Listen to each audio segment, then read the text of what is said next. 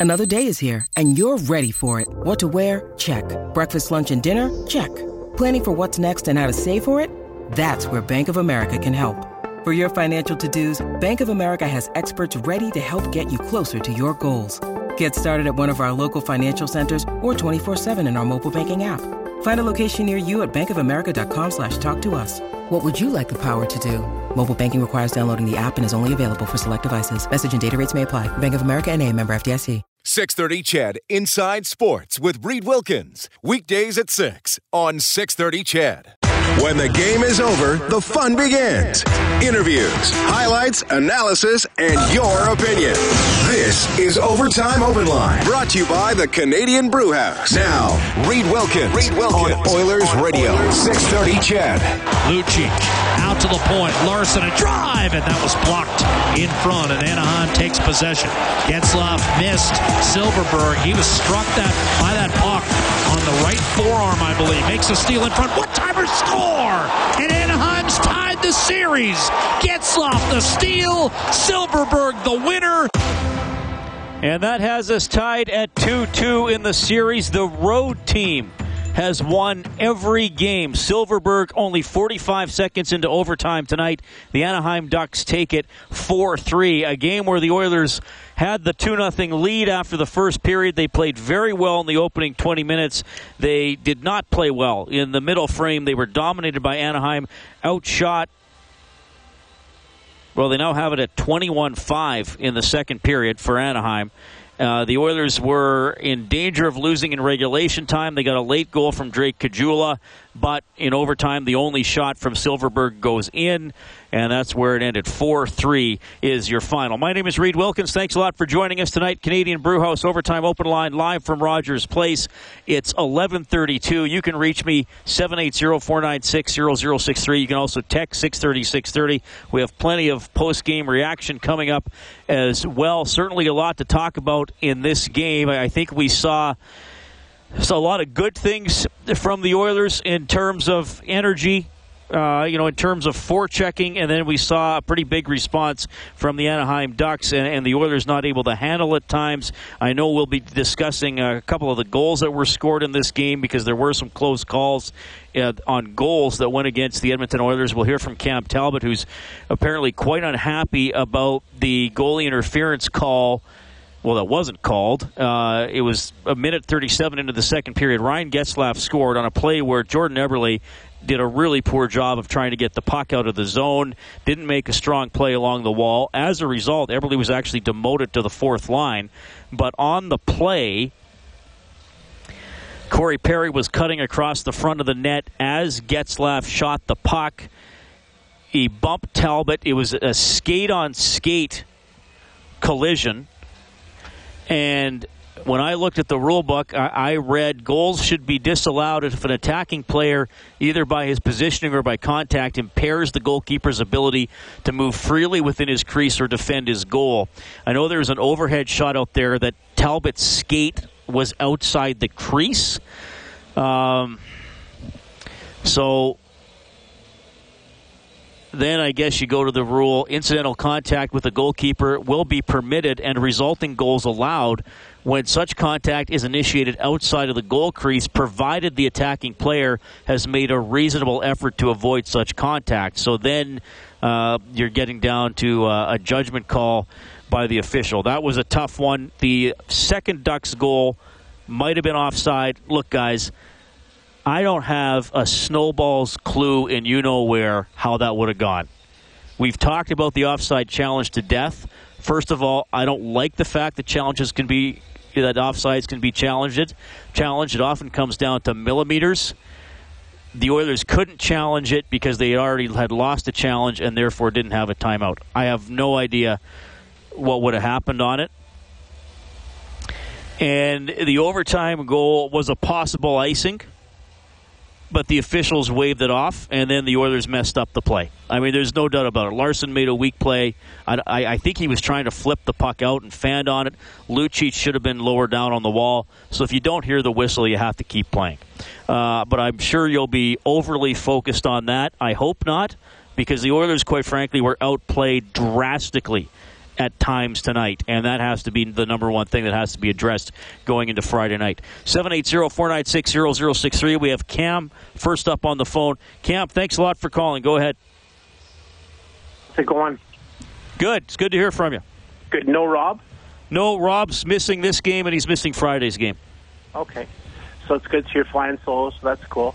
Um, well, I thought that I mentioned after after we got up by two uh, two games, I'd mentioned that my scenario, as I thought about things realistically heading into Game Three, was you know getting one of the next three. And I just, I mean, that's just given Anaheim a lot of respect. But I mean, we're not in a position to disrespect Anaheim. They're a very, very good hockey team. So you know, if we can't go in there tomorrow night, and I'm not, not waving, or pardon me, if we can't go in there on Friday night and get a win, um, you know, if we're going to let them win three in a row, then we're probably not in a position to win this series. And uh, I'm not suggesting that you know you you wave the white flag, but I mean it just comes down to having to get this next one in Anaheim, and you know you're going to have to you're going to have to get it. And the second part is um, I, I, I don't think there's anything wrong, and I'm not a defeatist, and I'm certainly you know very positive about the team. But I, I just to put it in perspective, I don't think there's anything wrong if if our guys are outmatched in this series. Uh, you know, with going down with a good fight, and I mean, there's nothing I can do to change the series or affect the series by by saying that. So I'm just looking at it from a fan's perspective that, you know, these guys have had an unbelievable year, and you know, our team has to be great. Um, every guy has to be going. And there was, you know, like, you know, you brought up a guy earlier, you know, that kind of stuff's just ex- unacceptable. But we said earlier in the year, you know, all the way through the year, it was going to be, you know, the way that line went. And tonight we had, you know, a fail to clear, and it was brutal, and it cost us dearly. And then the second thing we said was that face-offs are probably going to come back to haunt us at some point, and I think they did tonight, right? Reed, 60, 61% Anaheim.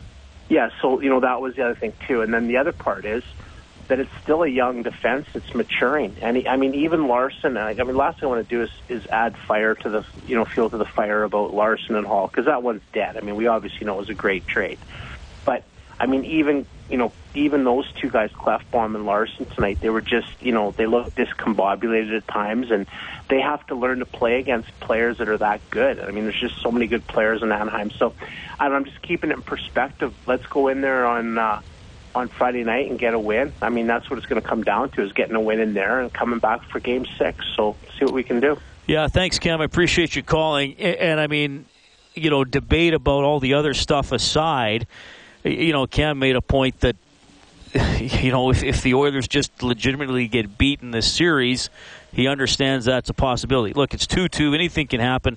This game goes to overtime. The Oilers were a shot away from maybe being up three one. But we've talked a lot about the Oilers' composure and uh, ability to bounce back and be resilient.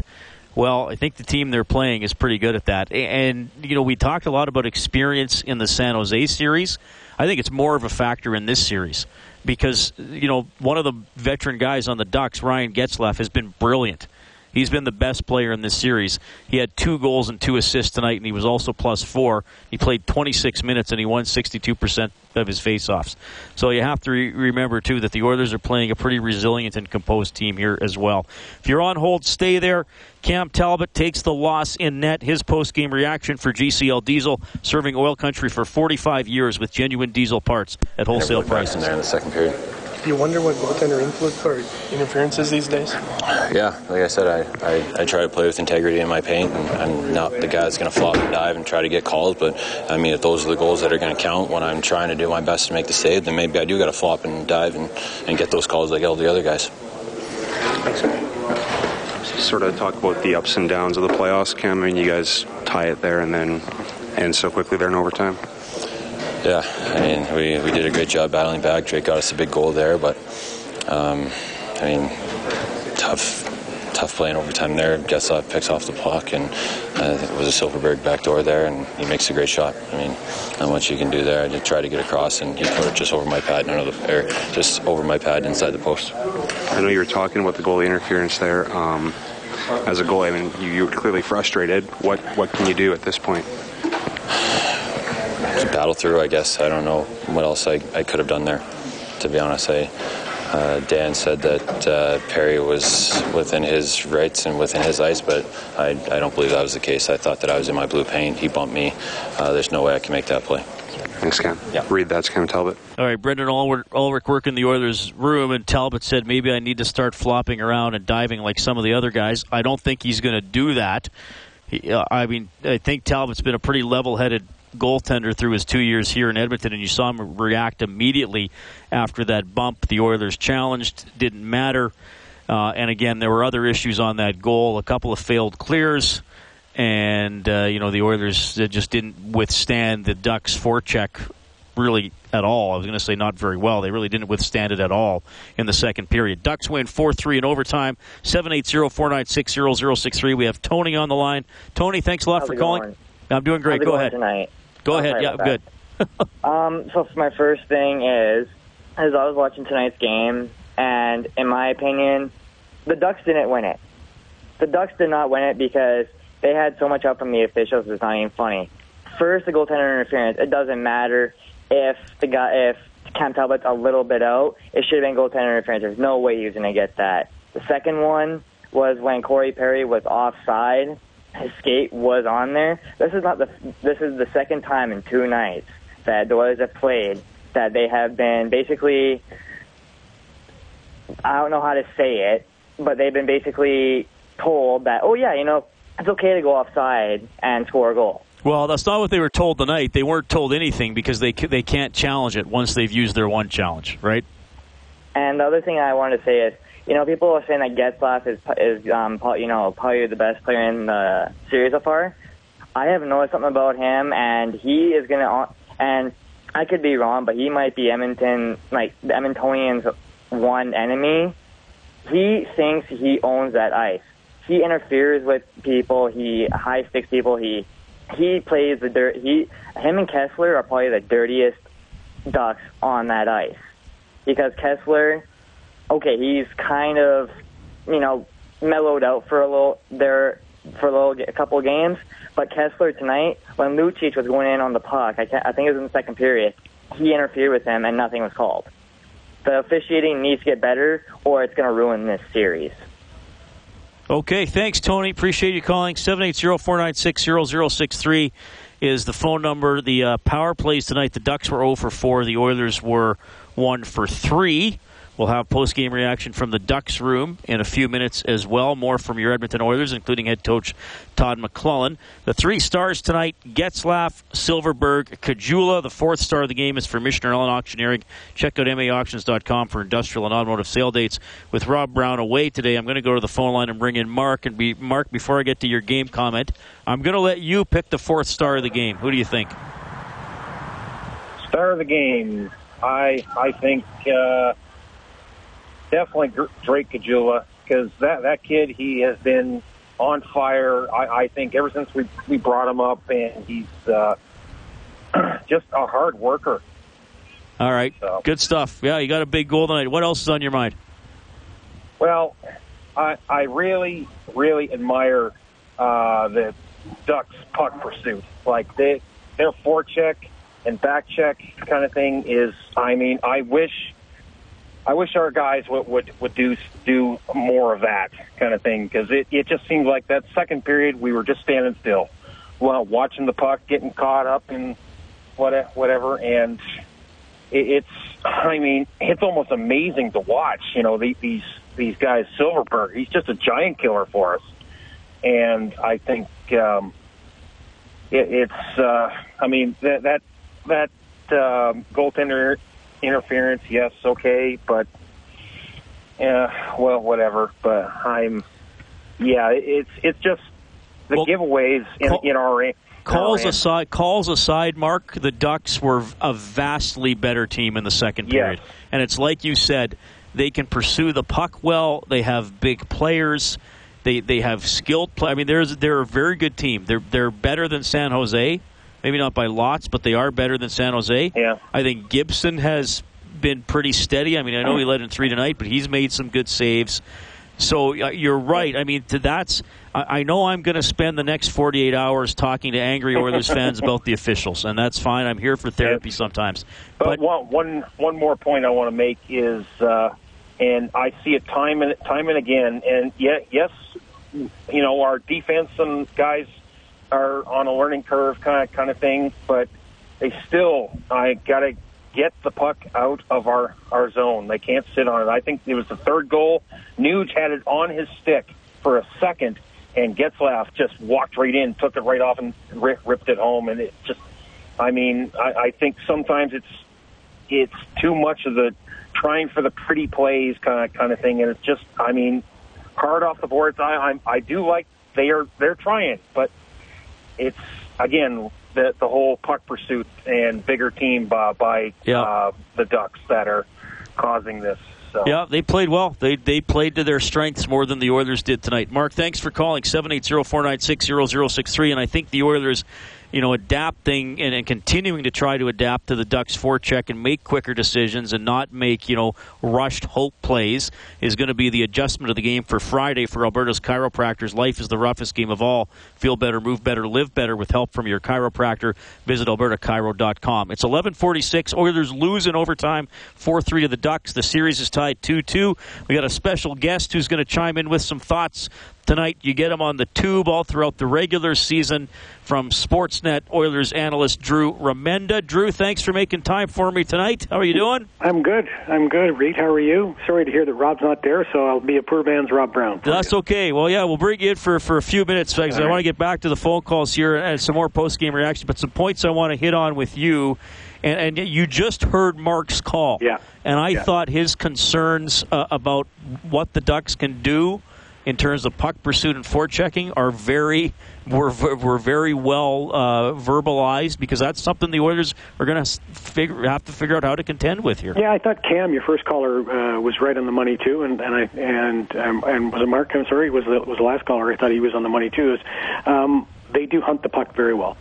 The Anaheim Ducks are a good, very good team. Uh, 105 points. They're an excellent team, and the experience that uh, that Cam was talking about certainly is on their side. Um, but when you look at a team that that pursues the puck hard, there are adjustments you you can make. There's reverses you can play. You can just make short little passes. There's chips off the boards. I thought where the Oilers got in trouble tonight in that second period was, and you heard Bob Stauffer talk about it, was puck management. I thought through the neutral zone with the Oilers in that second period, they they forced the puck into the middle all the time. They turned the puck over. They fed the transition team, uh, the transition ability of the Anaheim Ducks, and that shortened the rink for the Ducks, and they were able to get on their puck pursuit. They were able to hunt pucks, and because of their back pressure that Mark talked about, they did make some poor plays in the neutral zone. Uh, earlier in the year, uh, I think we were in Florida, and we were talking to Patrick Maroon, and Patrick Maroon said, "We're a good team when we when we recognize when we need to attack and when we need to chip the puck in." But the DNA of the Edmonton Oilers, the way they they are built right now, is to attack. They they're, they're it's built into them. It is it is wired that they want to attack, attack, attack. And sometimes one on four, one on three isn't going to work. Maybe sometimes with Connor it does, but very little with the rest of the National Hockey League. So I thought they they didn't in the second period push the Ducks back into their own zone, lengthen the rink, play the long game, and I thought that's what got them in trouble. And then in the third period, when they got their game going, how'd they get it going? They got pucks behind, they got their forecheck going. Yeah, good point. And Caggiula level the, you know, good for him. Big hit on Getzlaf, Yeah. and then a few minutes, well, ten minutes later, So if, he if gets you're the right, goal. sorry, Reed, but Yeah. you're right. If Getzlaf is going to be out there for 26 minutes, then every time he touches the puck, make him pay for it. Drew Remenda joining us on Overtime Open Line, courtesy of the Canadian Brewhouse. So, uh, I, I, and I, I don't want to spend a lot of time on the, on the ref stuff because I know people are going to be angry enough. The, the, the the offside one, there's nothing you can do about it, and because he couldn't challenge it, and I hate the challenge anyway. Even maybe that should have been icing, but once it's waved off, you got to play. And there were three Oilers that could have made a better play. Exactly. So, there, so on that play, Oscar doesn't make a great play because he thinks it's going to be an icing. Adam Larsson makes a soft play up the boards, and Milan Lucic can't let Ryan Getzlaf get in front of him. Yeah. You have to maintain net side, defensive side positioning in that situation. And Getzlaf knocks it down, and, throws, and also where the, la- the last two, the other two forwards. how how long did it take them to get back Yeah, into I the didn't zone? see him. Didn't see him Exa- exactly. That's exactly right. So you're right. It, it was yes, you can you can look at those goals and you can be upset. I, and I think you explained it perfectly when it came to the the goalie interference. Um, I sent some some texts out when that when that was going on, and after the call came back, and and you were right. The the NHL and the referees, from my sources, thought that they the skate was out the skate contact was outside the crease, and that that um, Corey Perry uh, never ended up in the blue paint. So they, as they told, as Dan O'Halloran, as you heard Cam Talbot say, uh, he said Dan, Dan, mean Dan O'Halloran said that Corey Perry has a right to that pass. I agree with Cam. I, I looked at that and thought automatically it's goalie interference. But you know what, Reed? The more and more I look at these instant replays and these these video reviews, the less and less I think I know what the hell's going on in the ice. I think, Is- am I am I right? That's a, lo- a lot of fans are just nodding their heads listening to you. Yes, because you never know what you're going to get out of the review. Yeah. Drew, thanks for, for chiming in and- staying up to join us. Uh, oh, I would love to bring you in again on Friday after Game 5 and I'll, I'll be watching. I hopefully I won't be yelling at TV tonight like or, or Friday like I was tonight. Right on. Talk to you okay, soon. buddy. You bet. That's Drew Remenda, Oilers analyst for their broadcast on Sportsnet, checking in with some thoughts tonight on Canadian Brewhouse Overtime Open Line. I liked what he said there that the Oilers, you know, got away from from good puck management in the second period, too much trying to force the puck into the middle, and they didn't push the Ducks back. And I know people have asked, you know, Rob and I about that on on other shows, the balance between carrying the puck in and dumping it in. And, and sometimes you just got to get it as far away from your net as possible, or, or try to get it in behind their D and get something going that way and make them go 200 feet through five guys to get to your net. And and the Oilers were able to skate, able to make plays in the first period. And you know, good point by Drew. They didn't recognize quickly enough in the second period that that formula wasn't going to continue to work. The Ducks win at four three in overtime. Seven eight zero four nine six zero zero six three. We'll bring in Rocket to the show at eleven fifty two. Hi, Rocket. Hey, Reed. How are you? Doing well. Thanks for waiting. I wanted to get uh, Drew in, and I thought uh, you know he brought some good finer points to the show. Oh, he he he did. He he was. I thought he was exactly 100 percent on on on the analysis, but it still you know leaves a bitter taste in your mouth, and, and it leaves a bitter taste in my mouth when I didn't even know it was an icing until Ron MacLean on Sportsnet is saying it's an icing, and they're showing it on the overhead view, and it's clearly an icing call. So when when when when you're you have that kind of an important game, and it impacts the game that way, it's another brutal referee call that you know I don't, I don't want to harp on because they're already in enough hot water as it is because uh, you know the media is all over them with uh, slashing calls and Crosby and this that and the other thing. And here's here's another addition to to that but uh um you know it's it's it's a, it's a, it's a little bit it, it is really frustrating when you can't let two teams decide the outcome of the game. And that's that's what should have happened tonight and it didn't Reed Well, Uh, you know, I, I again, the, the goalie interference one is the one I would complain about the most. The the thing with the icing, and I'm starting to see screen caps on Twitter. It was waved off when Klefbom was at his blue line, so he's got however long it is, 80 feet or whatever, or 60 feet, I guess, to get in there and you know, make and make a stronger play with the puck.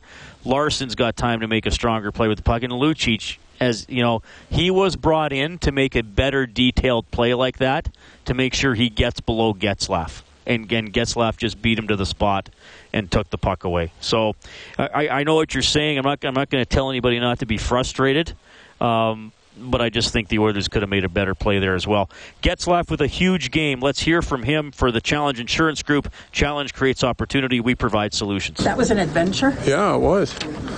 Um, yeah, I mean, what a game. Well, we can't really um, ask too many questions without asking about your performance.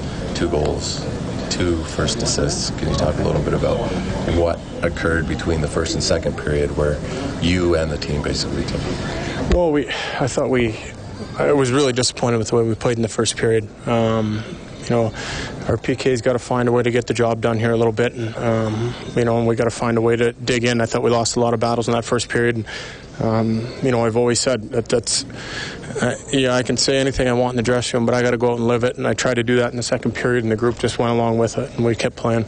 Did you say something in the in between periods? We talked a little bit, but there's no, again, there's no big secret message that goes on in here. We talk a little bit about the things that we need to improve on um, and the things that we need to do to turn the game around. So we were able to do that tonight. Battle back, obviously gave up one late there. Uh, really nice to get out and get one in overtime.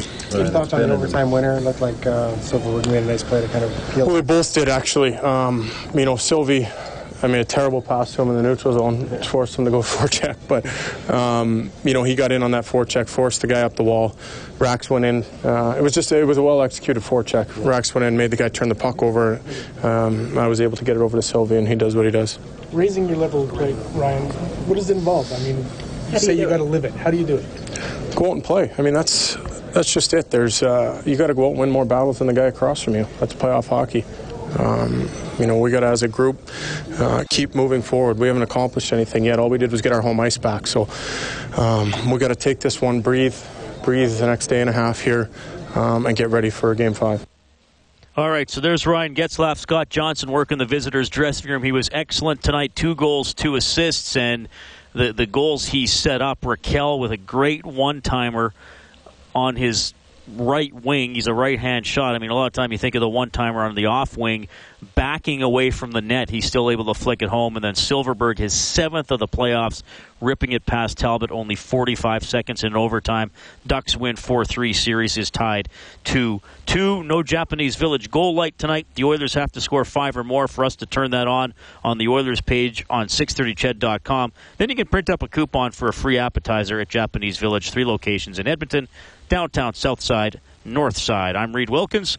Rob Brown will return, uh, I guess, for game six, since we now know there's going to be a game six on Sunday. And we have Jason on the phone line. Jason, great to hear from you. Thanks for staying up late. What are you thinking, man? Hey, uh, Reed. Um, I think there's way too much complaining going on right now about the officiating. Uh, there were certainly a lot of bad calls tonight, but um, but there were a lot of bad calls in the last series, and the Oilers just found a way to overcome, and that's that's just the way it goes. I mean, even the call on Vermette, I don't think that could, uh, you know gets made uh, eight out of ten times, right? And that allowed for the Oilers to tie the game up and give them a chance to win in overtime. And in overtime, I mean, if you're saying like the guys thought it was offside, so they they, they took a you know they took a step back, then that's that's on them. You got to finish the play. So uh, aside from that, um, the difference for me watching tonight is that uh, the Ducks their big game players show up on big games. I mean, Getzlaff was brilliant tonight. I don't know what that guy earlier tonight, earlier was talking about. Getzlaff was absolutely brilliant. Uh, this is an eight million dollar player who plays like an eight million dollar player, and now you got guys like, and this is where Oilers fans should be channeling their anger towards Jordan Eberle, who I personally have not been a fan of ever, and am 365 days a year not a Jordan Eberle fan. This guy is in the first time in his career he's on a marquee stage. He's actually on the big stage playing big games. Aside from the World Juniors, where he was, he's been riding that for his whole career. Let's be honest, uh, and he's being exposed. He can't play at this level. This is a six million dollar player. He makes just a little under what Getzlaff's making. He makes just a little under what Crosby's making. Yep, he's and- eating up fifteen percent of your cap, and he can't play. Well, and as play you at this level. and as you know, he got demoted tonight. He played 11 and a half minutes. He uh, he was more physically engaged, and and he, I thought he checked better against the San Jose series. Um, we have we saw two pretty poor games here in Edmonton from Jordan Eberle, and I mean I talked about the first goal. You know he's going to get hit and instead of eating the puck or or trying to do something else. You, you know he, he flips it up the wall, and uh, you know it goes right to an Anaheim guy, and three seconds later, Getzlaf, shoots it in the net. So I, I would think, Jason, that Slepyshev starts with Nugent Hopkins and Lucic in Game Five. I, I can't. I this time, last time around, I thought Todd's going to go back to the same lines. I, I can't see him doing that for Game Five. And Slepyshev plays with energy. He forechecks, he and he takes the puck to the net. And he's been a more dangerous player than Eberle in this series. Absolutely right. 780-496-0063. All right, we haven't given you news and weather for a long time. We're going to do that now. We got Jordan and Corey as our next two callers. You'll hear from both head coaches. Ducks win 4-3. It's Canadian Brewhouse Overtime Open Line on Everybody, Oilers it's Radio. me, the champ, for my favorite wobbly pop stop, the Canadian Brew House. You hungry? Well, the Canadian Brew House has put together some tempting new dishes for you. Head into any location and check out our new seasonal fusion menu. Try our new kimchi bruschetta or salmon ceviche, or check out the twist on a Philly cheesesteak. What's the twist? That'd be putting beer in the cheese. Yeah, only at the Canadian Brew House. This is Overtime Open Line, brought to you by the Canadian Brewhouse on Oilers Radio, 630 CHED. And that was smothered. And now Anaheim has a two on one coming the other way. Corey Perry and Getzlaf. Perry over the line. He'll shoot. Save made by Talbot. And he's got it. Huge stop by Cam Talbot. Perry the good look off. The Oilers played the pass and they had to. And Talbot beat Corey Perry.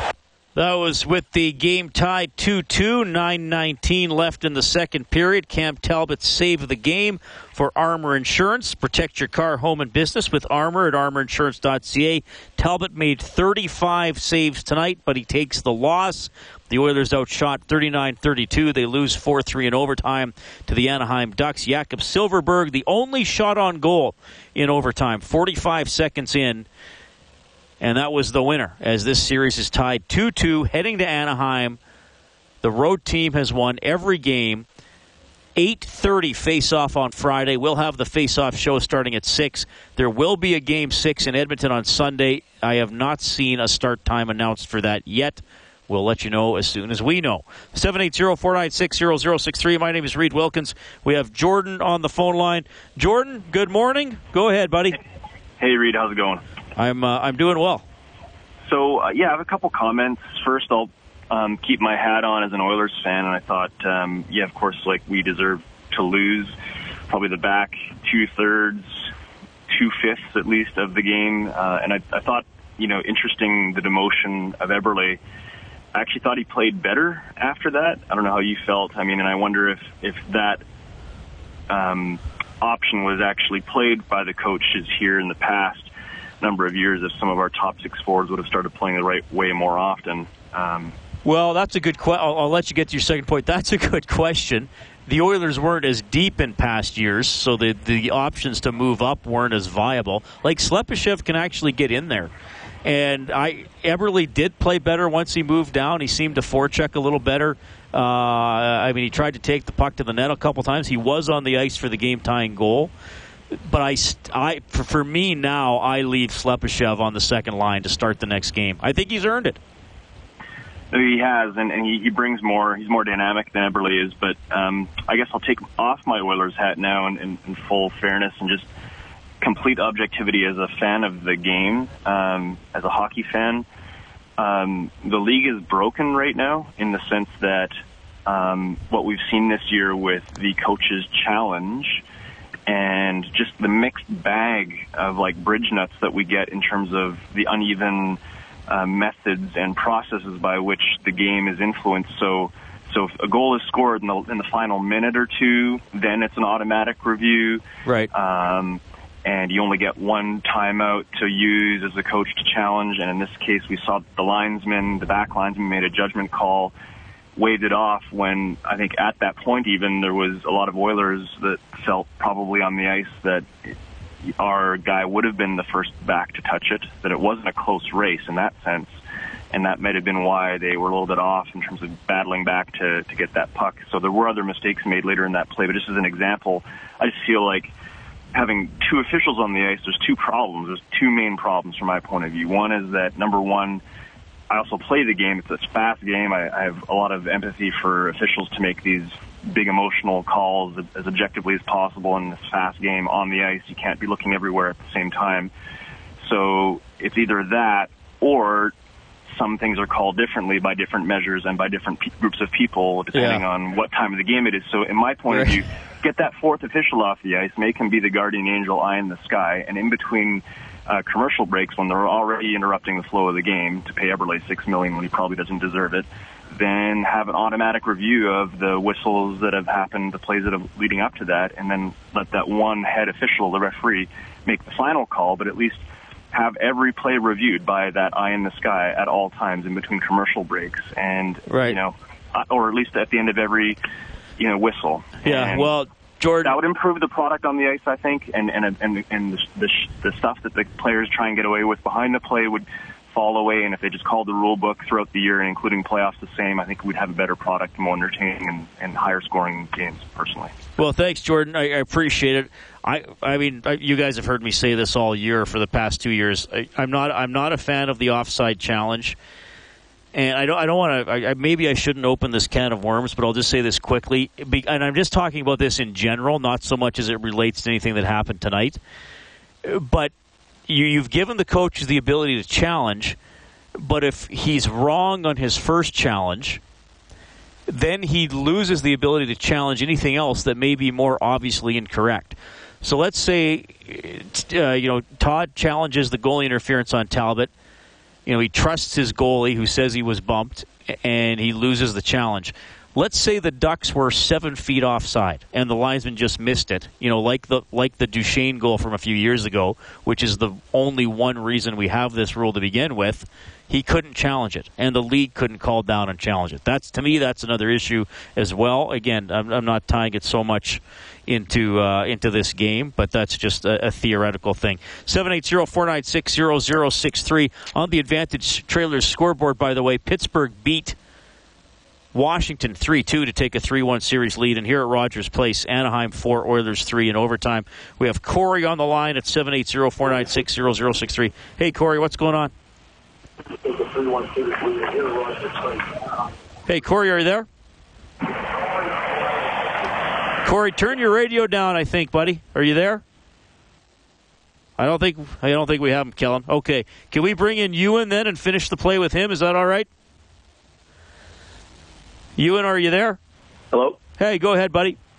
Hey, how's it going? I'm doing well. I appreciate that you called.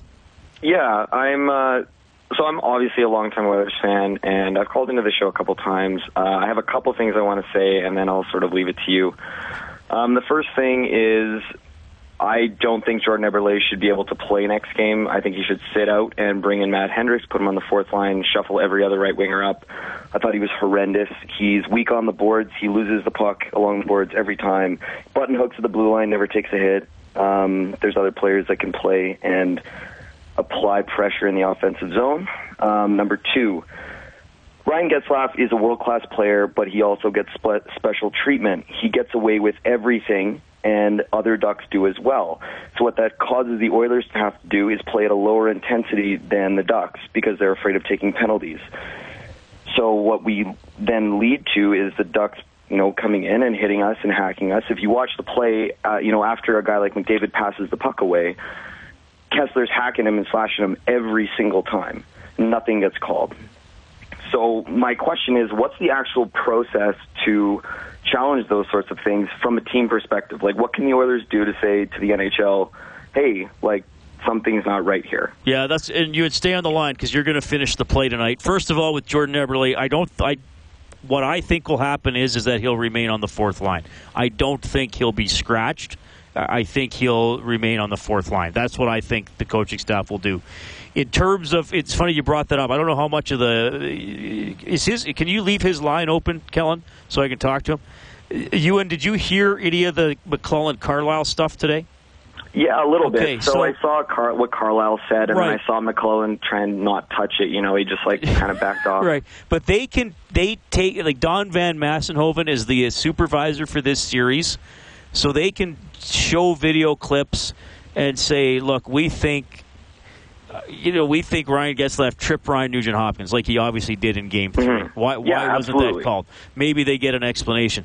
And what Carlyle was saying about McDavid was, is that he they the Ducks feel, and this might be just maybe they don't even believe it, but they're just trying to bring something up. They're saying, well, yeah, McDavid steals the puck so much because he gets in on guys' hands and he's hooking them, but he does it so fast you can't see it. So please watch for it. That's the kind of stuff they can do, Mm-hmm. and, and that the Oilers, I'm sure they'll try to show.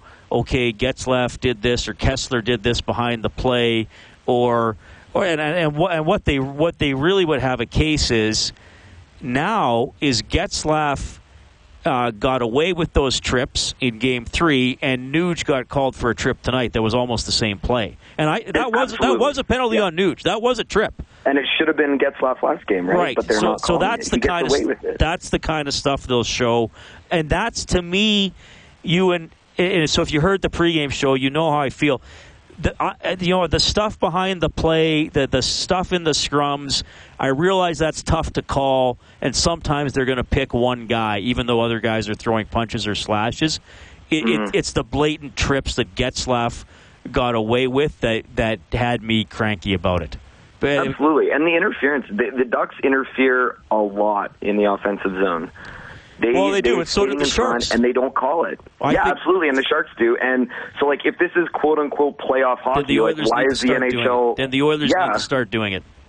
All but. I, I mean, like, why call things differently in the playoffs than in the regular season? Okay, we're going to finish the play with you. You and you've already won an eight-day parking pass to Jet Set. We park, park cheap and easy. Visit jetsetparking.com. You can be entered into the grand prize draw for thousand dollars to Integra Tire Auto Center. Visit Integra Tire to experience service you can trust. Integra Tire, experience integrity. What do we have, Kellen? The stick, and now Nurse pushes up the left hand side. Draisaitl two on one. McDavid back to Draisaitl. Got it back. Reach shot. All right, goal or no goal? Are you there? Yeah, goal or no goal? Oh, goal! McDavid shoots it in the net. Here we go. The stick, and now Nurse pushes up the left hand side. Draisaitl two on one. McDavid back to Draisaitl. Got it back. Reach shot. Score. Connor McDavid gets another friendly bounce. All right, that was the goal that made it 2 nothing Oilers. They played a great first period.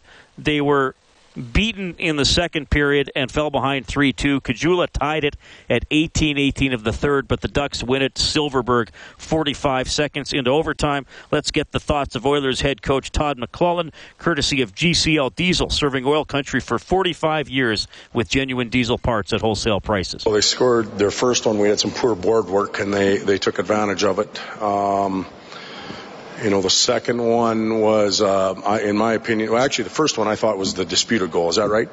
Yeah. It was the goalie interference one, and um, obviously I disagree with the caller. I wouldn't have uh, challenged it. I thought that he interfered with the blocker in the hands and uh, couldn't make the save, but obviously they didn't see it that way.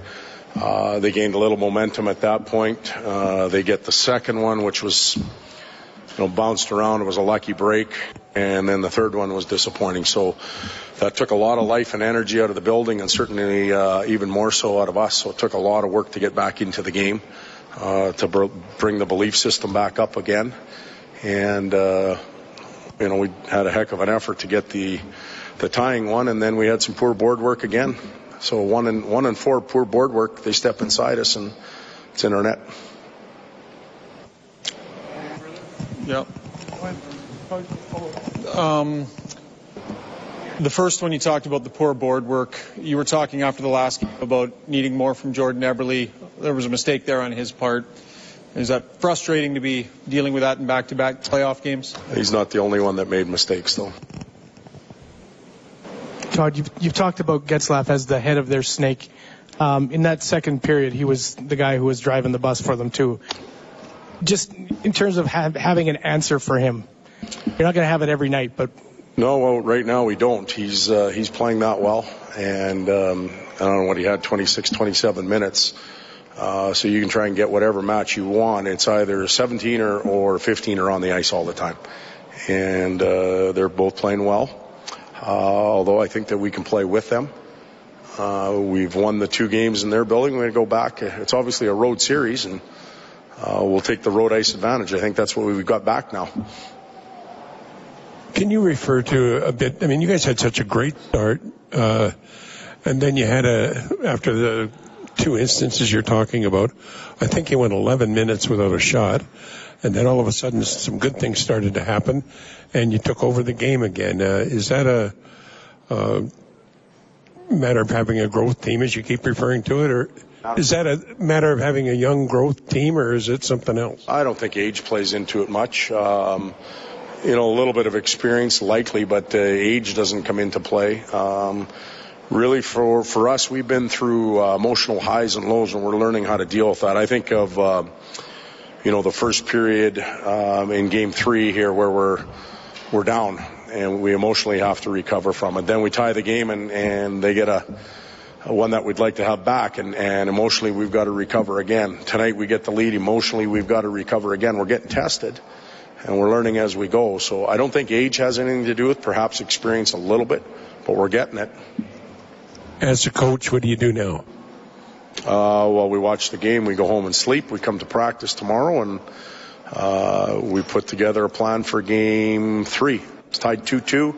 Two great teams playing pretty hard hockey. So we'll uh, we'll get back at it. All right, that's Oilers head coach Todd McLellan, and he emphasized poor board play, leading to the Ducks' first and fourth goals tonight. And, uh, well, yeah, at the end, no choice but to get back at it. They will practice here at Rogers Place tomorrow and then fly to Anaheim. Game 5 Friday at 8.30. Our coverage will start at 6 on 6:30 CHED. and don't forget at 11 in the morning today you can go to edmontonoilers.com to get tickets for the watch party for Friday night, the Orange Crush Orange Crush Road Game Watch Party. Tickets on sale at 11. Doors will open at 7:30 on Friday. My name is Reed Wilkins. Ducks win 4-3 in overtime. 780-496-0063. We'll bring Gary onto the show. Gary, I appreciate you calling. Go ahead, man. Yeah, thanks, Reed, for taking my call. I, uh, you know, I'm just absolutely uh, confused. I think the NHL rule book is absolutely broken. Uh, I just don't understand uh, the one time out, then you get one call, and then uh, I think you mentioned something about uh, a player being seven feet offside and scoring a goal. Well, yeah, hypothetically, I was saying that if you'd already lost your challenge, you wouldn't be able to challenge that. I was exaggerating which, for argument's effect, but yeah. Yeah, I, I, understand, which makes absolutely no sense. I mean, uh, why wouldn't uh, Toronto step in there and and uh, take the reins over a call like that because that was clearly offside, and, and the Oilers got. Uh, I mean, I guess you look at it another way. If there was a penalty to be called on on the opposing team, and they came down and scored a goal, that goal would be disallowed because there was a penalty coming up. So the same question would stand if if that was a legitimate offside, which now breaks the the, the play up, and they score. That goal should uh, again be disallowed. It should not count, and and whether you got a timeout or not, I mean, it just doesn't make sense to me. I just don't get that. Well, and, and, you probably know how I feel. I mean, I, I'd be fine if they just didn't review offsides because so many of them like no linesman is going to see a lot of these offsides with the naked eye, right? So, like, why are we taking? You know, today's goal didn't come off the board, but oftentimes you do take a goal. I mean, you had Kassian with a couple goals wiped out because a guy lifted his skate just before the the puck went over the line. And, and, stuff like that. So I don't know. The, the video review debate is, is a whole other debate. Seems like way too much technology. Well, and I've had this debate. You know, you know what, Gary? I have I have this debate all hockey season long, and then the CFL season's going to start in a month and a half, and then I'm going to have it about video review and football. Right? Like, uh, yeah, exactly. and then and then and then the chase for the puck for the fourth goal. That was clearly an icing call. I mean, how does one ref overrule another ref who's already made the call. I, I, I don't get that one either. And I don't care if McDavid was the guy that was chasing after the puck. There was no way he was getting there before the puck crossed the line. I mean, that was clearly icing. And and uh, wow, I, I mean, I'm an Oilers fan, so I'm maybe a little biased there, but there's no bloody way that uh, that either of those players would have got to that puck before it crossed the line and that was clearly icing, and and uh, should never have been a, a, defi- a deciding goal for for for this uh, overtime game. That just uh, Gary, yeah, bo- boggles my mind. It's good to hear from you, Gary. I'm here to listen. I know a lot of people are frustrated about those calls. I, I still think the Oilers got to make that play. I think it was waved off far enough in advance that they could have made the play. And I, and I wonder, I, I thought Klefbom might have lost sight of the puck for a little bit and, and they might have ruled that he might have been able to make a play on it. I'm, I'm just trying to guess what the officials are thinking, but uh, it did lead to the Ducks game, game-winning goal. The Oilers got three goals tonight. That means a $75 donation to the Juvenile Diabetes Research Foundation, courtesy of Booster Juice an oasis of freshness in a fast-paced world. $25 they give for every goal throughout the season. Follow the total on the Oilers page on 630ched.com. Okay, before I go back to the phones, we'll go downstairs one more time for Challenge Insurance Group. Challenge creates opportunity. We provide solutions. Here's Mr. White Gloves himself, Randy Carlyle. How did you turn it, do you think? Well, we were kind of frozen in the first period. Uh, you know, uh, they had a lot of energy and they built off their fans, and uh, they were moving at a much quicker pace than we were, and we were standing still trying to make plays, and we got overwhelmed. Then they catch a, you know, they got a, a break where we deflect a puck and a penalty kill from the sidewall the front and lands right on Lucic's stick, and you know it's one nothing, and then that, that just gave them even more energy. So what we tried to do in between periods is just reset ourselves uh, we were, you know, we were in a situation, you know, down two nothing. If we continued to play like that, it was going to be four or five nothing by the, another period like that. So, what we tried to do is just calm ourselves, get back, and get back into doing the things that we do. And we found a way to claw back into it. And we scored three straight goals. You know, and uh, we directed more pucks at the net. We did a lot of skating with the puck from a D to D and skate, and then we found people and attacked instead of received the game. Randy, what can you say about Ryan Getzlaf spearheading that to start the second and then carrying it all the way through? It almost seemed like the play was happening almost at slow motion for him, the way he's handling. Well, again, it's just another exclamation point on the type of player Getsy's been for our hockey club. You know, he's our captain, he's our leader, and he's done a lot of things that uh, go unnoticed. And now in these situations in the playoffs, he's been a, a guy that's stepped to the forefront and, and really taken the bull by the horns. And even the play in overtime, he read that and cut the pass off and found Silfverberg in front of the net all alone. And those are the type of plays. Plus, he has the ability to score himself.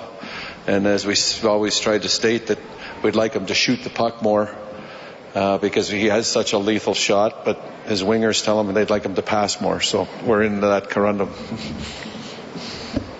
Do you feel, Randy, going into overtime, it would have been very easy to, you know, be down. What, what was said in the room as far as shaking off the late equalizer and getting yourself reset in an offensive mind frame for well, time? What we, we tried to do is, is that, uh, you know, go, get back to doing the things we did we, we did in the second period. That's what we referred to. We skated with the puck. We we directed pucks towards the net. We controlled the puck uh, at, for stretches. But you know, in overtime, usually, you know, you get a break and somebody had to make a big play, and we were looking for somebody to be a hero. That's what we asked. It's somebody's turn to be a hero tonight. And we've clawed our way back into this game after being down two nothing. We, we're not going to let a speed bump along the way. You know, deter us from our goal. And our goal was to win the hockey game. And we were fortunate enough that our big guys made a play, and Silfverberg's one time shot got by him. All right, so there's Randy Carlyle, the coach of the Ducks, and he referenced that they got back to what they were doing in the second period, where they controlled the play for long stretches. And and we talked about that earlier on the show. That's what the Oilers are going to have to do a better job of counteracting you know, I mean, you're always going to have times where you're hemmed in. The other team controls the puck. But the Oilers, if they're going to win this series, can't let it go on for as long as it went on tonight. We had Drew Remenda on, and he said they gotta. You can't keep trying to make pretty plays if you're getting forechecked. You got to get it out, get it across the red line, and dump it in deep, and try to get in behind their D and start laying some hits. And you know the the Ducks are trying to suffocate this game in the third period. The Oilers got a few more you know checks going. Yes, they maybe got a bit of a fortunate penalty call with Vermette playing the puck with his hand on the faceoff. Um, that allowed them to keep the puck in. Uh, they didn't score on the power play, but they they scored shortly after it expired, and that got them into overtime. So that's a big key for the Oilers going into Friday. Is is weathering that Anaheim storm and making it a brief rain shower instead of an all day rain. 780-496-0063. We have Michael on the line. Michael, it's 1230. Good to hear from you. Go ahead. Hey, how's it going? I'm doing quite well. That's good. Uh, I watched the game the Oilers played. A great game, I in my eyes. My my only point is was officiating, and an offside call, uh, definitely goaltender interference call that was Perry that definitely hit um, Talbot. I I believe in my eyes, and an icing call. Is that is that going to affect them in Game Five? Is my one comment. My next comment is Randy Carlyle's um, comments on white gloves against um, McDavid. So do we have to put the white gloves against Getzlaf now and Perry? Well, the goal, the, the goalie interference one would be, uh, I think, the one I would complain the most about about tonight because I, I did think he impeded uh, Talbot's ability to make the save. It, it, it's I talked about this earlier. John Shannon tweeted it out. Drew Remenda said he was in contact with some people he knows at the league, and said the reason the league decided not to call goalie interference was because the skate contact was outside the crease as a hockey fan, I don't agree with that because I think if you're if you're driving the net and you bump a goalie's skate as he's trying to see the puck and push off, uh, I think that's goalie interference. You know, if, if he's if he's trying to make a save. Um, but yeah, I mean the the white glove comment I think is going to going to hang with Carlyle, especially in this city for a long time. Thanks for calling 780-496-0063. Jared and Kent up next on the phone line. You'll also hear from Caggiula and McDavid who both scored for the Oilers tonight. However, the Ducks take it 4-3 in overtime. I'm Reed Wilkins, Canadian Brewhouse Overtime Open Line on Oilers Radio. This is Overtime Open Line, brought to you by the Canadian Brewhouse. Now, Reed Wilkins on Oilers Radio, 630 CHED. Good morning. It is 1236. Reed Wilkins at Rogers Place. Our inside the game analyst Rob Brown will return for game six on Sunday. We know there will be one because the series is tied at two after the Ducks 4 3 overtime win. Overtime only lasted 45 seconds. Jakob Silfverberg scoring on the first shot of overtime. Ryan Getzlaf had two goals and two assists for the Ducks. For the Oilers, Patrick Maroon had two assists. Leon Draisaitl, two helpers. Lucic McDavid and Caggiula had the goals. 780-496-0063 is the phone number. We have Jared on the line. Jared, hello. Go ahead, buddy.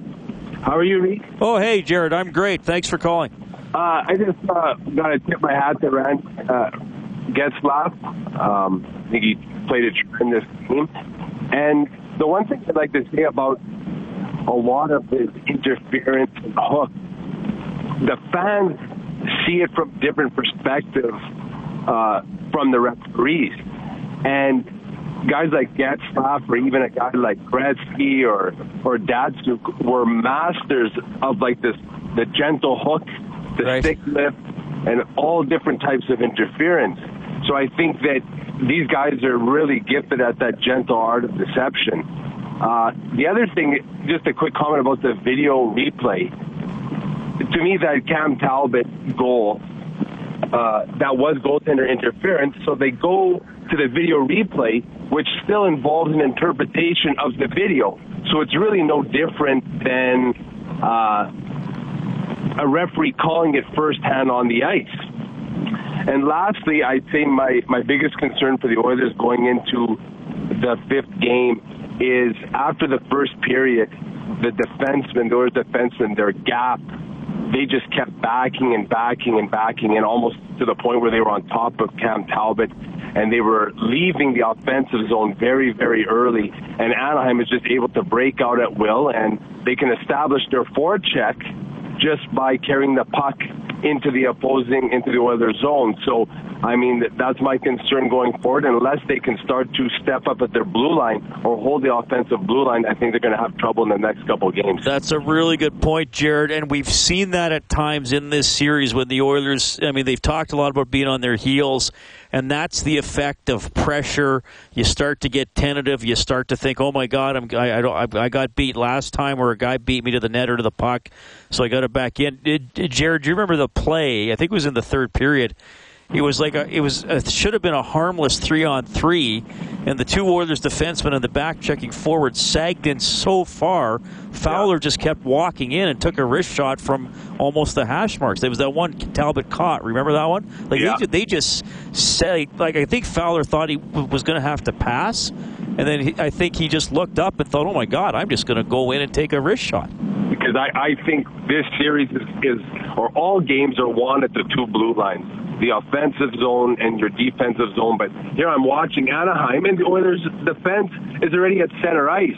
And I guess that is kind of the one knock against Kris Russell is that he just backs in and black backs in. He tries to to uh, to block the shot, but you cannot let guys like uh, Randy Getz, uh, um, yeah, Getzlaf. Ryan Getzlaf ha- have their way with you or Corey Perry, but they have to take them at the blue line, force them to dump it in, and they can't leave the zone. And I, even a guy like Darnell Nurse, who I think a lot of talent, he's always out of position. I find in, in the, when he struggles is because he's trying to avoid handling the puck, and I think that's very problematic for him because people see him on a on a controlled breakout. He makes an outlet pass. He looks good, lugging the puck, up the ice when there's no pressure. He looks good, but as soon as the heat is on him, he goes back to his old habits, and he and he he just starts to panic. He tries to avoid the puck, and a lot of the Oilers defensemen are like that, but he really struggles with it. And I think that I mean he's already going to be 23 years old fairly soon, and I'm not so sure what kind of defenseman he's going to end up being because that that puck handling and I. It's, I think it's that's the hallmark of all great defensemen, their ability to handle puck under pressure. Like when Yeah. Pronger was here, he was able to make these beautiful little saucer passes. He never panicked, but these other guys is just straight panic mode. So Well, Benning and Nurse have, have really had their minutes cut. I mean, it was uh, 13:01 for Nurse tonight, 12:29 for Benning.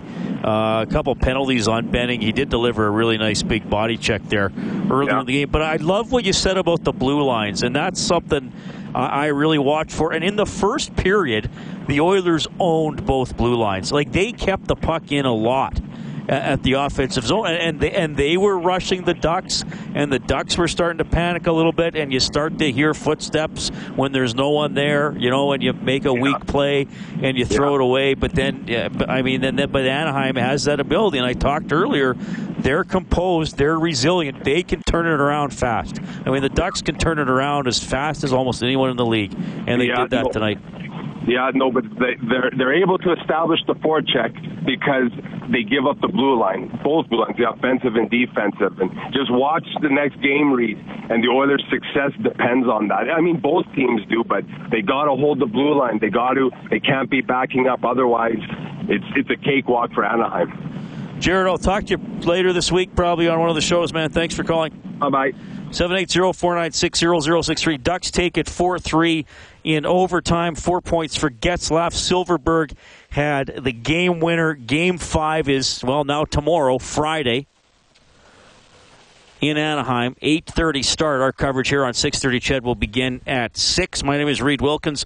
We'll go to Kent on the open line. Kent, thanks a lot for calling. What's on your mind? Hi, Reed.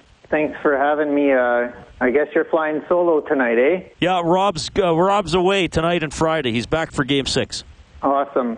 I'd like to hear his opinion on, on this, but I mean, I, actually, I was talking uh, to one of my friends uh, uh, just the other day about this blue line issue that you just brought up, and it seems like that as a defensive strategy, and you know, maybe because the Oilers have had a lot of difficulty defensively in the last few years, and even last year under McLellan, like they came up quite a bit, but it still wasn't, you know, great. And finally, we have, you know, some real defensemen. Um, they've really gone for protect uh, protecting the slot and the inner slot over the line, like as part of their strategy. And you can see that they give the line a lot compared to some other teams.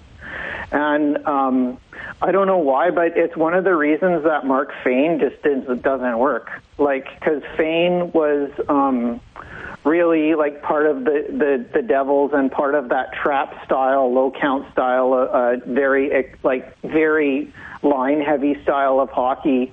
And uh, but he he exhibited still a poor uh, goals for percentage on the Oilers because he's not a very good slot defenseman. And the same thing with M- Marty Marincin, who I just love. He was one of my favorite players, like of the last few years. I just love him. Great Corsi on the ice because he he uh, guards the line, but not a strong slot de- defenseman. So it really seems to me that the like, and I don't know if it maybe it's uh, a tactically something between Chiarelli and McLellan, like. No, they uh, they don't want to give up the blue line too easily. And Todd mentioned to me once that they've improved a lot uh, at uh, at denying zone entries. Mm-hmm. But I, but I think we're seeing here with a higher quality opponent, they they, Yeah. they get worried, and, and they and they and they sag they sag too far in. Uh, Okay. Yeah, I, I personally that's what, what I think is, is happening, and I think But they haven't been good at I mean, it's not just that it's just happening against the Ducks or whatever. Like, this is something that's been happening all, all year. But, I mean, we've gotten a lot better uh, uh, uh, in the slot area, I think. And that's. Oh, they're much know. they're much more um, desperate in the slot. The forwards help out more. You Yeah. know, they they have more bodies around there. Uh, absolutely. Yeah. Okay. That's Yeah. great. For sure. Okay. Yeah. Hopefully they're a little better at the at denying the zone entries in Game Five. Yeah, for we'll sure. see what happens. yeah. Well, it can't be much worse than the second period tonight. That's that's for sure. All right, uh, seven eight zero four nine six zero zero six three. Before we go back to the phone lines, let's hear from the guy who got a huge goal tonight. He tied it late in the third period. Here's rookie Drake Caggiula. Uh, for a minute there, it looked real good. Yeah, I think uh, you know it gave us a gave us an opportunity. Um, it's uh, it's a two-two series now, and it's uh, you know it's nice to get the first one off my back, but um, you know we gotta you know, make sure we play a full 60 minutes and going forward here. And uh, you know it- we were in this situation last series as well, two-two, and uh, you know we're we're just fine. When a guy get, like Getzlaf has a night like that, I mean, you got a night like that out of Leon. It's just power forwards doing what they do. Yeah, he's he's obviously a tremendous player, and uh, you know he's got the skill sets to do that. But uh, you know we got to find ways to contain him and and uh, make it hard for him. And uh, you know it's not going to be an easy task, but uh, you know we got to find something in a in a bag of tricks to uh, you know slow him down a little bit. Second period, just things changed dramatically. Obviously, what did you see? Yeah, you know we stopped skating a little bit. Um, you know we, we started to try and carry the pucks over the blue line and stuff like that, and rather than uh, you know making their D turn and, and forcing them and to, to skate like we were doing in the first period. And um, I think we just uh, kind of got away from that. And, uh, and then the third period came around and we got back to that, and uh, you can see the results. So uh, you know we know what we're capable of. We just got to make sure we do it for a full 60 minutes. You just talk about the highs and the lows, you know, scoring that goal and then losing it so quickly there in overtime. Yeah, it's playoffs. The momentum can change uh, at any given point in time. It's one simple play can change the whole momentum of the game. But uh, you know, we've figured out that momentum doesn't carry from game to game necessarily. And uh, I know we, we have a fresh start uh, in Anaheim for Game Five, and uh, you know it's a two-two series. We're we're doing just fine, and uh, we are in the situation before, so uh, we know how to handle it. Read that straight, Caggiula. Brendan Ulrich talking to Drake Caggiula. He got a playoff, uh, well, his first playoff goal at 18-18 of the third period. The Oilers tied it, but the Ducks got the next one 45 seconds into overtime. They win game four at Rogers Place 4-3. So, best of three. Anaheim Friday, Edmonton Sunday. If we need game seven, it's in Anaheim Wednesday, May 10th. All right, Lawrence is up next on the open line. I got to get a quick break in. Canadian Brewhouse Overtime Open Line on Oilers Radio. When the game 6:30 ends, the conversation doesn't stop. Every weekday morning, the Orange Crush conversation continues on the 630 CHED Morning News with Bruce Bowie. You'll get your fill of Oilers analysis and begin your day with the very latest news from Bob Layton, accurate forecasts with Global News meteorologist Kevin O'Connell, and we'll get you to work on time with Edmonton's only chopper traffic reports. End your night with the Oilers and begin your day with the 630 CHED Morning News. This is Overtime Open Line, brought to you by the Canadian Brewhouse on Oilers Radio, 630 CHED. Third overtime game of the postseason for the Oilers. They've all been at Rogers Place. They're now one and two. Silfverberg game winner 45 seconds into the extra frame after Caggiula had tied it with a minute 42 to go in the third period, his first playoff goal. My name is Reed Wilkins. Thanks a lot for tuning in tonight. It is 1252. Our open line number is 780-496-0063. You're still going to hear from Connor McDavid as well, but we have Lawrence standing by. Lawrence, thank you very much for calling. Hi, Reed. Hey, Lawrence. How's it going tonight? Well, I'm doing quite well. I'm glad you called. Right on. Hey, I was. Uh, I think Caggiula, he was he was correct when he said they got to learn to play that way the first period for 60 minutes, right? Yep. You know, there's no doubt about it. They they can't quit. They're going to lose a series if they they don't give her. You know, they they know who they're playing. They got to smarten up a little bit. Yeah, I, I mean, it's and you know, it's like you know, Drew Remenda was on earlier, and we brought it up a couple times. An- Anaheim's going to play well. They're they're going to do things well. They're going to they're going to make plays, but the Oilers have to figure out how to get. They got to be consistent. Like you can't be dominated for an entire period. And and, and, and officiating aside, the shots Yeah, in the forget- second period were twenty-one five. We're twenty one five. If they didn't play so lousy, they wouldn't have to worry about that officiating. You know what I mean? Well, right. I mean, they they basically didn't have the puck in the second period, so I mean, something was going to go right for Anaheim. Yeah. Yeah. Um, as far as I'm concerned about the offside, they should have been able to challenge. But if they're wrong, then maybe maybe they should get a penalty or something. You know, like I I, I don't think that you know a second challenge should be allowed because you blew the first challenge. Like I mean, what the hell is that? Well, and Talbot was pretty. That was as upset as I think I've heard Cam in two years here. At, at I, well, we all know that he got ripped off, and uh, you know, but that's that's officiating. You know, yeah. I mean, they're they're not perfect. They never will be. You got to fight you know, they through it. they should have superstar officiators. Maybe maybe that's what we should get some superstar officiators. I don't know. Yeah. we got superstar hockey players. Let's get some good officiators. Well, these are these guys are the best in the world, and, and it's tough Oh, with man, the officials. not tonight. It's it's it's tough when you ask them to look at a call they already made and review it themselves. Because if I'm doing that, I'm going to look for evidence that I was right, not that I was wrong. Right? That's just human Yeah. nature. But you know they're they're they're not making some calls that they should be, and I I think that's a shame. Lawrence, thanks for calling. yeah. Appreciate it. 780-496-0063. Still time for you to chime in tonight. Oilers lose 4-3 in overtime to the Ducks. Connor McDavid scored his fourth goal of the playoffs tonight. Here he is. Do you have a sense of what's deemed goal interference or what isn't deemed goal interference nowadays?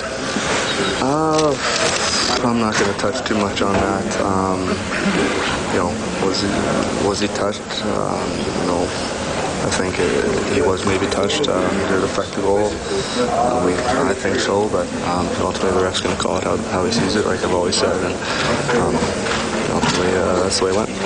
You guys were able to get the goal, Connor, but when they took a lot of the play back, what's going on in that time maybe you guys aren't able to, to you know, take momentum back your way sooner? It seemed like they carried it quite a bit.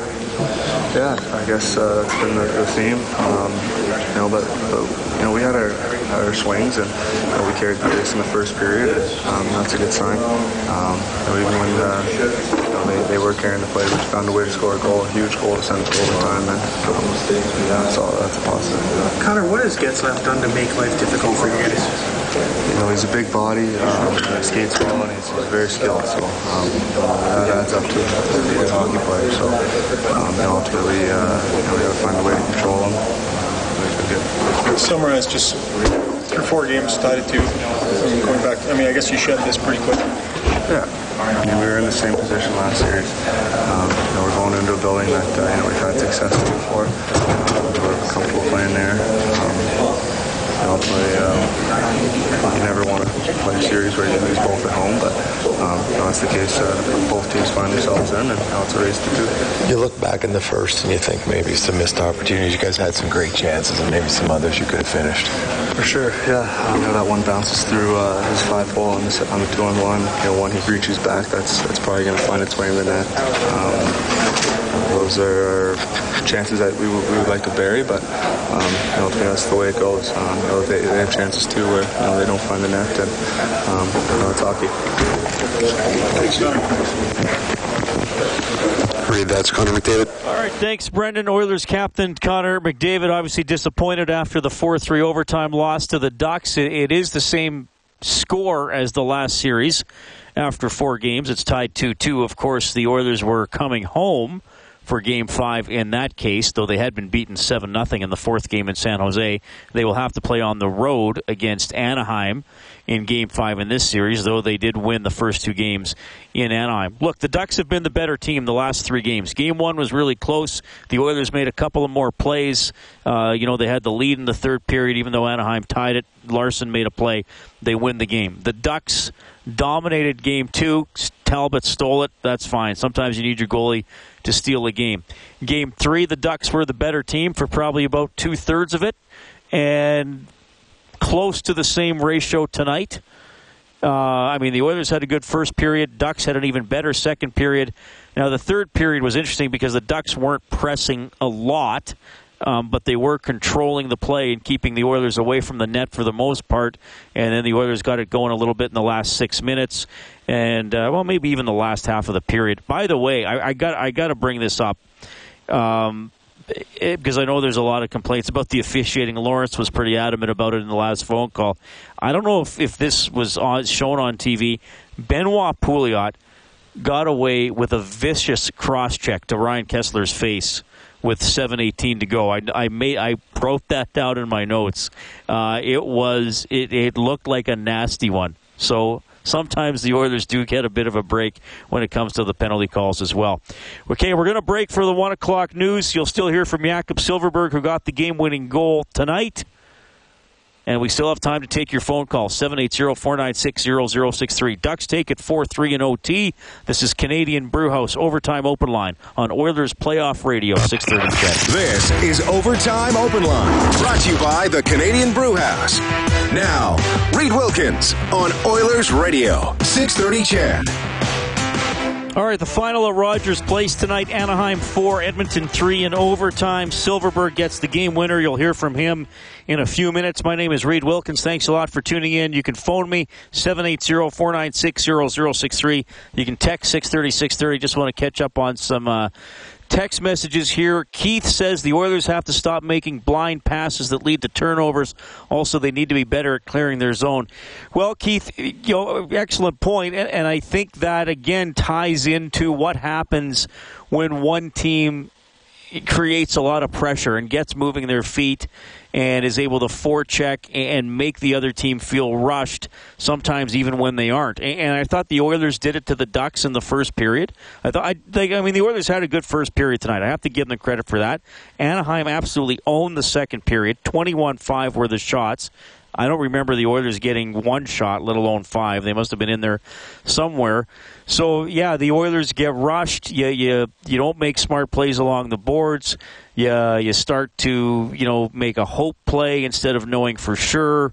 You maybe start to do something a little too as an individual instead of using your teammates, and uh, that's what gets you into trouble. And Anaheim has a type of team that can capitalize on those mistakes and and force you to keep making them. Now, as Drew Remenda brought up earlier, when the Oilers are in that situation, they need to make a smart play to get the puck out. They can't force the puck through the middle of the ice, and they got to get it in deep against the Ducks and try to get their own forecheck going. Because if you try to make plays through the middle of the ice, especially after you're tired, if you've been hemmed in for a while, you don't get the puck in deep. You turn it over at the red line or at the other team's blue line, and bang, back it comes in the other way. Uh, this texter says, so who can we put in for a shadow on Getzlaf? Well, Ryan Nugent Hopkins has often been up against Getzlaf in this series. Uh, I, it seemed to me in the first period, McLellan was uh, was trying to get McDavid out there against him as well. go top line against top line. Tough play for Nuge on the third goal. I mean, he back checked, he got the puck in front, he thought he had time to make a play, and Getzlaf just swooped in there like a vulture and whacked the puck right off Nugent Hopkins' uh, stick and into the net behind Talbot. The goalie interference call, I was talking about the skate, the skate on skate contact, Perry and Talbot you know, McLellan's comments, he, he thought the problem was that, that Perry got in there on the blocker and on Talbot's hands, and what prevented him, and that's what prevented him from making the save. So that that's how he was looking at that. I, I was more focused on the skate, and I think a lot of you have been as well, because to me, if you bump the goalie's skate, even if it's a little bit, he, he gets knocked off balance. He can't push off left or right. You know, it's going to make him harder to, to look and find the puck. And you know, you saw Talbot throw his arms up right after it happened, and and that's why he was frustrated. But I, I think they were more uh, challenging uh, for the contact on the hands, as opposed for uh, as as opposed to what happened with the skate. Though that was probably, I mean, I think if you're challenging, you can just challenge. So anyway, 780-496-0063. You can text 630 630. Let's go down to the Ducks room one more time. Here's the guy who got the game winner, Jakob Silfverberg. Your captain really seemed to kind of take charge in the second period. Yeah, I mean, I, I mentioned it earlier that he uh, we didn't come off with a good start. Our first period wasn't wasn't very good, but he really uh, led the way in the second, and I mean, he scored some really big goals. And not only that, but uh, every he had it pretty much. He was dominate out there and kept the team, uh, uh, kept helping the team pushing forward. So it was a, a, big period for him and a really big game. When you come back in here, I mean, you're two minutes away from winning and you give up the lead. You got to be devastated. How do you turn around and go back and then score in 45 seconds? I mean, I, I, I think it all comes from uh, the experience we have in this room. Uh, we kind of told ourselves that just keep saying what we've been doing. We've, been playing a, uh, other than the first period, we've been playing a good game and having some good chances. And uh, they managed to find a, a, goal late on us. And uh, just staying with the same patient, not getting frustrated, not start cheating, just uh, stay composed. And I mean, it, it worked out tonight. What do you call their performance by Yahtzee? I mean, it's, it's it's it's remarkable. He's I mean, he's one of the best players in the in, in the league, and when he plays like he did tonight with that uh, aggressiveness and that physicality, I mean, he, he just kind of pushes the whole team to uh, to move forward with him. And uh, I mean, if you if you want to be a team that goes far, it's it's it's him that's going to have keep have, have, to play like that, and he obviously showed showed the team the right way tonight. Have you ever seen him play better game to game to game to game?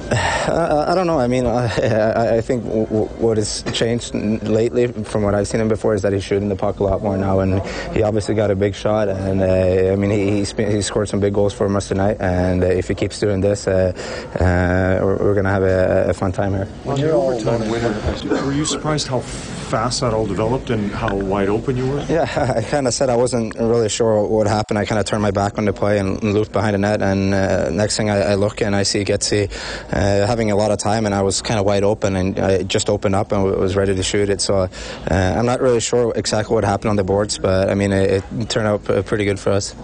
Not just this series, but throughout the NHL, the road teams have had a significant winning percentage in this playoffs. Can you just put your finger on it? Why it seems to be teams are more successful on the road this year?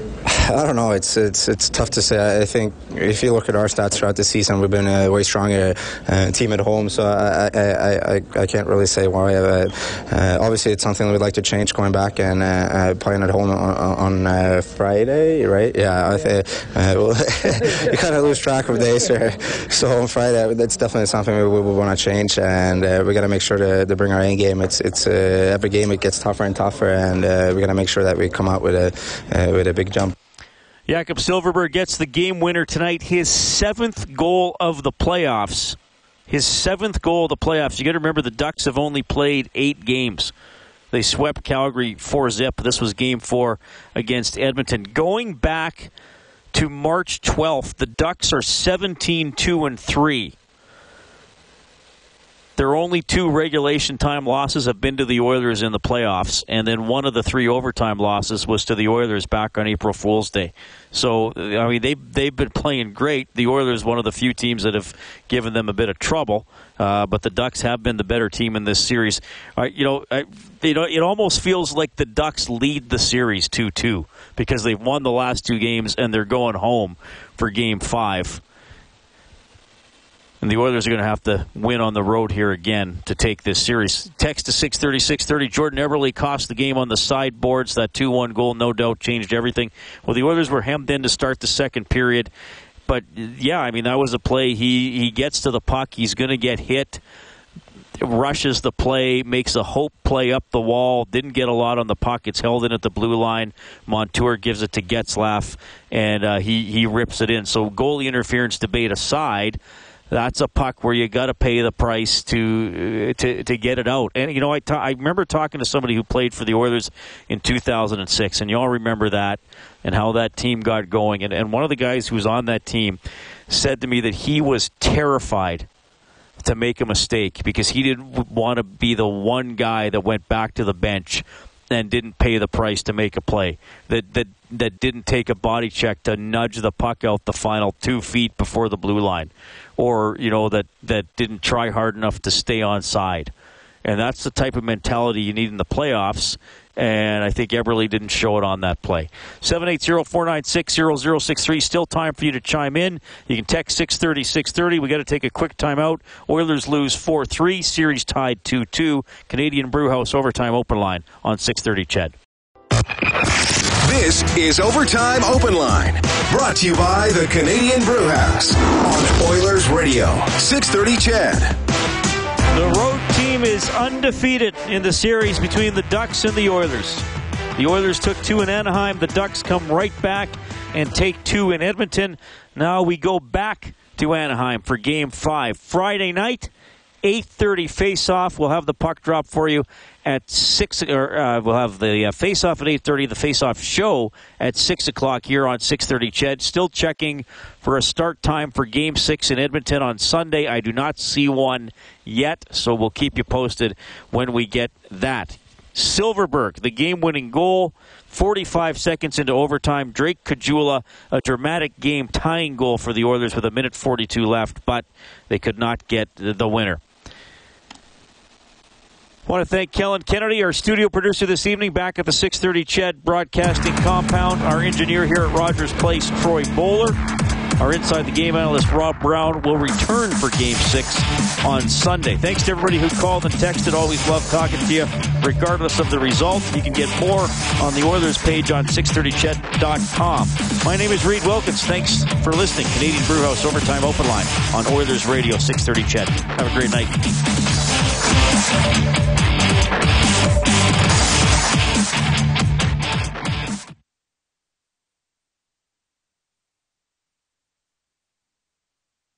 Six thirty CHED Inside Sports with Reed Wilkins weekdays at six on six thirty Ched.